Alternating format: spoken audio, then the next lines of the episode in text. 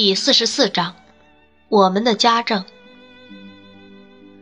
蜜月已过，女宾相们也都回家去了。这时，我发现我自己和朵拉坐在我自己的小房子里，把以前那有趣的恋爱比作工作，那我现在就完全失业了。这种情形真是让人奇怪呀！把朵拉永远保持在那里了。这真是叫人难以想象的事。不用再出门去看他，不再有机会去为他苦恼，不必再给他写情书，不需再千方百计和他单独见面，这一切都不可思议。晚上我在写作时抬起头来，看到他就坐在对面，我便靠在椅子上想：这多么奇怪呀！我们单独相处已理所当然。不再受任何人约束，我们订婚时的浪漫都束之高阁，听任去腐烂了。我们不用再讨好别人，只要彼此相取悦，一生一世彼此相悦。议会中有辩论时，我只得在外留到很晚才步行回家。走在路上想到朵拉在家呢，我不禁好生奇怪。一开始，我吃晚饭时。看到他轻轻下来和我说话，觉得真是件奇妙的事；眼睁睁看到他把头发用纸卷起，觉得真是件可怕的事；亲眼看到他那么做时，觉得真是件十分吃惊的事。在料理家务方面，我不相信我和我那可爱的小朵拉比两只幼鸟知道的多一点。当然，我们有个仆人，他为我们管家。直到现在，我心里仍认为，她准是克鲁普太太的女儿，化了妆来这里。我们因为玛丽安吃了多少苦啊！她姓帕拉贡，我们雇她时，听说她的姓基本可以反映她的人品。她有一张像一份宣言那么大的品行证明书。据该文件记载，凡我听说过的或没有听说过的许多家务性工作，她都能胜任。她是个壮年女子，生着一张很冷峻的脸，皮肤上有长期皮疹或溃疡的红斑。她有一个表哥在禁卫军里，这位表哥的腿那么样长，使他看上去像是别人在下午的影子。他的短军衣于他委实太小，就像他对我们的那房子来说委实太大一样。由于他和那小房子反差太悬殊，他使那小房子比本来显得更小。此外，那墙壁并不厚。每当他在我们家度过晚间时光时，一旦从厨房传来不断的阵阵嘶叫，我们就知道他在那里。我们这个宝贝仆人做过不酗酒和不偷窃的保证，所以当我们在烧水锅下发现他时，我情愿相信他是发了羊角风，并把茶匙的丢失归咎于清洁工人。可是他太让我们苦恼了，我们感到我们没有经验，无法自理。如果他多少有点仁慈，我们一定会受他帮助的。可他心硬极了，一点仁慈也没有。他是我们第一次发生小小口角的原因。我最亲爱的心肝。一天，我对朵拉说道：“你认为玛丽安有很多时间观念吗？为什么，大肥？”正在绘画的朵拉停了下来，抬起头，很天真的问道：“我的爱人，因为已经四点钟了，我们应该四点吃饭呀。”朵拉默默的看看钟，流露出认为钟太快了点的意思。恰恰相反，我的爱人。我看着我的表说道：“他还慢了几分钟呢。”我的小妻子走过来，坐到我膝盖上，好言好语哄我别说话，并用铅笔在我鼻子中间画了一条线。虽然这是很好玩，但我总不能拿来填饱肚子呀。我亲爱的，我说道。你不认为你该劝诫玛丽安吗？啊，不，对不起，我不能，大飞。”朵拉说道。“为什么不能呢，我的爱人？”我轻轻问道。“哦，因为我是那样一只小笨鹅。”朵拉说道。“他也知道我是的。”我觉得这种见解是无法有助建立任何约束玛丽安的制度的。我皱了皱眉。哦，我的坏孩子的额头上长了多丑的皱纹呀！朵拉说道。因为他还坐在我的膝盖上，他就用铅笔涂那些皱纹。他还用铅笔点他的红嘴唇，把它们涂得黑黑的。他在我额头上画时那样子那么认真，我不禁笑了起来。这才是个好孩子，朵拉说道。一笑起来，他的脸就那么好看。可是，我的爱人，我说道。不，不，我求求你。朵拉吻了我一下，叫道：“别做淘气的蓝胡子。”别那么认真，我的宝贝太太，我说道。我们有时应该认真。来，坐在我旁边的这张椅子上，给我铅笔。喏，我们好好谈谈。你知道，亲爱的，我握着的是一只多么小的手，戴着多么好看的小巧戒指。你知道，我的爱人。人不吃饭就出门是很难受的，no，对吗？对，朵拉很弱的回答道：“我的爱人，你抖得多厉害呀！”因为我知道你要骂我了，朵拉可怜兮兮的说道：“我的甜心，我只是要讲道理。”哦。可是讲道理比骂人更糟，朵拉绝望的叫道：“我不是为了听人讲道理才结婚的。如果你要对我这样一个可怜的小东西讲道理，你就该事先告诉我，你这个残忍的孩子。”我想安抚朵拉，可是她把脸别过去，把卷发向左右摇动着说道：“你这残忍又残忍的孩子。”他说了那么多遍，我真的都不知道怎么办好了。于是，我怀着不安的心情在屋里来回走了几趟，又走了回来。朵拉，我亲爱的宝贝，不，我不是你的宝贝，你一定后悔娶了我，要不你就不会对我说理了。朵拉说道：“这责难实在太不合理，让我很不受用。”于是也就给了我板起面孔的勇气。喏，我亲爱的朵拉，我说道：“你太孩子气了，你在说些没有道理的话。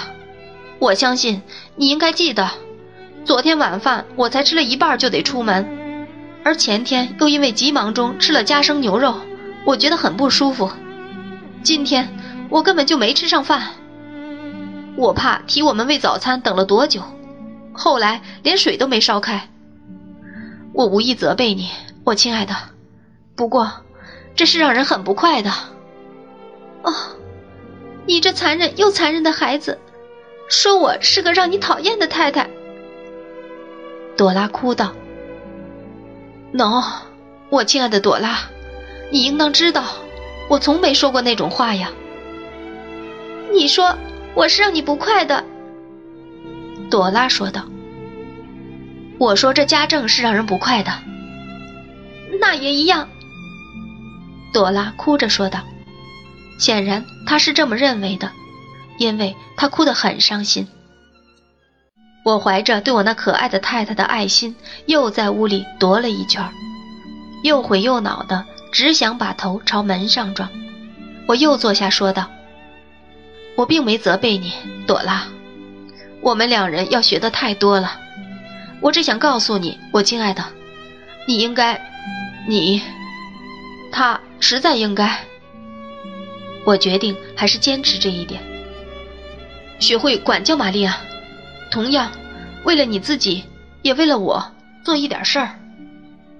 我真惊奇，你居然说出这样无情无义的话来。”朵拉说道。“你明明知道，前几天你说你想吃点鱼，我就亲自出去走了好多英里订了，让你大吃一惊。当然，那是你的好心，我亲爱的宝贝。”我说道。我很感谢，所以我怎么也不会说出你买了一条鲑鱼，那是两个人吃不完的。我也不会说出那条鱼是我们负担不了的，他花了我们一磅六先令。你那么喜欢吃，朵拉呜咽着说，还说我是一只小耗子呢。我还是要那样说，我的爱人。我接着说道。说一千遍呢。可我已经让朵拉那软弱的小心儿受伤了，她不肯接受抚慰，她呜咽抽泣，那么悲哀。我觉得我好像说过我不知道他怎么会受伤害的话。我只好匆匆出了门。我在外面逗留得很晚，一整夜我都觉得悔恨交加，并因此悲伤。我觉得我简直就是个凶手，一直隐隐约约为有种犯罪感而困扰。我到家时已经是凌晨二三点钟以后了。我发现姨奶奶在我家里坐着等我。有什么事吗，姨奶奶？我慌慌张张地问道。没什么，特洛。他答道。坐下，坐下。小花刚才不怎么高兴，我陪了她一会儿，就是这样。我把头支在手上，我坐在那儿盯着火炉，感到最光明的希望实现后，便马上袭来的悲哀和沮丧。我坐在那儿这么想时，无意中看到姨奶奶盯着我脸望的眼睛，那眼中含着焦虑，但顷刻就消失了。我向你保证，姨奶奶，我说道。想到朵拉是那样的，我自己也一整夜都不快。不过，我只是和颜悦色的和他谈我们的家务，我没别的意思。姨奶奶点点头，表示称许。你得有耐心，特洛，他说道。当然有，我压根儿没想到要不讲理呀，姨奶奶。不，不，姨奶奶说道。不过，小花是朵很娇嫩的小花，风也要柔和的吹才是。我打心眼里感激姨奶奶对我妻子那么温和，我也相信她知道我是如此的。姨奶奶，我又看了看火，说道：“你不认为，为了我们彼此更有利？”你可以给朵拉一点劝告和指导吗，特洛？姨奶奶马上激动地答道：“不，不要要求我做那种事。”他说的那么热切，我吃惊地抬起头来。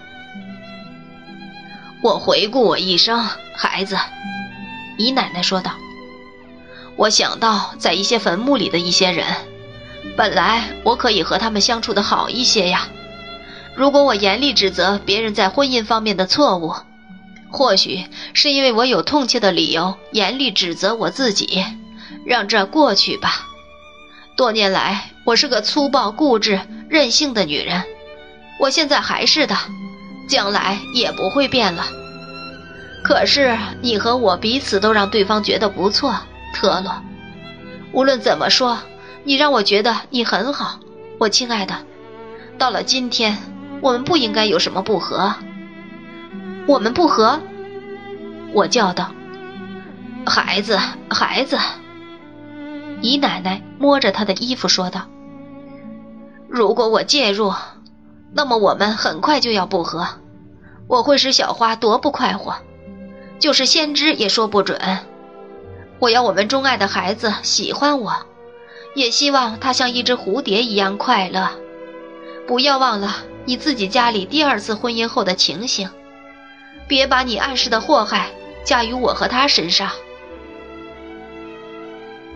我立即意识到姨奶奶是正确的，我也领会了她对我那亲爱的太太的宽厚之情。特洛，这只不过是刚刚开始。他继续说道：“罗马不是在一天内建成的，也不是在一年内建成的。你也已经任自己心意选定了。”我觉得这一会儿，他脸上飘过一层乌云。你也已经选中了一个很可爱、很热情的人，你的责任就是根据他已具备的品质来评价他，就像你当初挑中他时一样，而不要根据他或许没有的品质来评价他。可能时，你应培养他，使他有他或许还未获得的品质。如果不可能，孩子。说到这里，姨奶奶搓搓他的鼻子。你应该是自己习惯他没有那种品质的现状。不过要记住，我亲爱的，你们的前途只能靠你们两个把握，没人能帮助你们。你要凭自己的能力去应付。对于你们这样一对天真纯洁的娃娃夫妻，婚姻就是这样的。特洛，愿上天保佑婚后的你们这一对。姨奶奶很平静地说了这番话，并吻了我一下，以强调那祝福。喏，她说道：“把我的小灯笼点上，送我从花园的小路回我的小盒子去。在我们的小房间有一条通道。你回来后，替贝西特洛伍德问候小花。不论你干什么都可以，特洛。”只是绝不要梦想把悲喜做吓唬人的稻草人，因为如果我曾在镜子里见到过他，那他的本相是够可怕、够讨嫌的啦。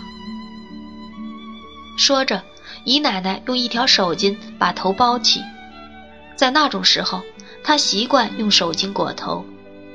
于是我送她回去，她站在她的花园里，举起小灯笼照我往回走。这时，我觉得他眼光中有郁郁的神情，可我没很在意，因为我只顾着琢磨他那番话，并为之大为感动。实际上，这也是一个开端。朵拉和我真要凭我们自己的力量应付我们的未来了，没人能帮助我们。朵拉穿着小拖鞋溜下楼来迎接我，因为没有别人在场了。他靠在我肩上哭，说我先前好残忍，他先前好淘气。我相信我也说了大致相同的话。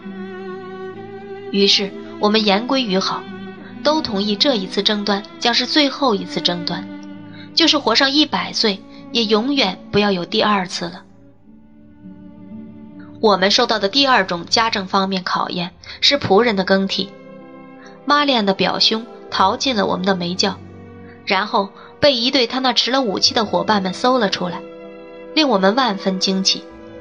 他们用手铐把他铐起，排成一队，使我们花园蒙羞的行列，把他带走。这件事使我决心辞去马脸。他拿到工钱后就很平静地走了，甚至连我们也纳闷。后来我才发现茶池找不着了。他还用我的名义私下向商人们借过一些钱。奇迹布里太太在我们家做了很短一段时间后，这是位肯特郡最老迈的居民。我相信，他出来找活儿干，但他太体弱了，不能胜任他想干的活儿。于是，我们又找到另外一个宝贝。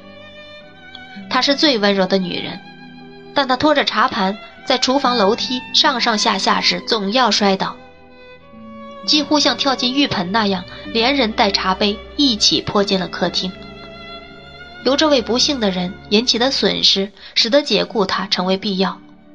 这以后又来了一连串不中用的女仆，期间，奇吉布里太太也干过几次。最后一位是一个长得也还像样的女郎，她戴着朵拉的帽子去了格林威治市场。在她之外，除了对她还有印象。对其他这类的失败，我都不记得了。我们与之打交道的每个人，似乎都在欺骗我们。我们一进商店，就成为把破损商品拿出来的信号。如果我们买只龙虾，里面就被注满水；我们买的肉都是咬不动的；我们买的面包几乎没有皮。为了知道烤肉必须依照的准则，而使肉不至于过头，乃恰好。我亲自查阅了《烹饪学》一书，发现书中规定每磅肉需烤一刻钟，或者说一刻钟多一点点吧。可总会有一种特别奇怪的意外，而是我们不能对那准则满意。我们永远不能折中于鲜红和焦黑之间。我有理由相信。就算我们成功过什么事，我们在这些失败上花去的钱，比在成功上的要多许多。看小贩的账本，我觉得我们用去的奶油足可以铺满地下室一层了。我不知道，那时的国税部上是否表现出胡椒的需求量有明显增加。如果我们的消耗没有影响市场，我得说，那就准有一些家庭停止了使用胡椒。最奇妙的事实是，我们家里从来就没有过什么东西。至于洗衣服当掉衣服，然后醉醺醺的来道歉，我认为这是谁也免不了会发生的。至于烟囱失火，教区募捐，为教堂执事做伪证，我也持上述看法。可我意识到，我们不幸解雇了一个对提神物品非常爱好的仆人，于是，在我们的啤酒店账目中。被他满满列了一些莫名其妙的账目，如四分之一磅甜酒汁，柯太太；八分之一磅丁香酒，柯太太；一杯薄荷甜酒，柯太太。那客壶里的总是朵拉，好像说明他喝掉了这一切兴奋剂。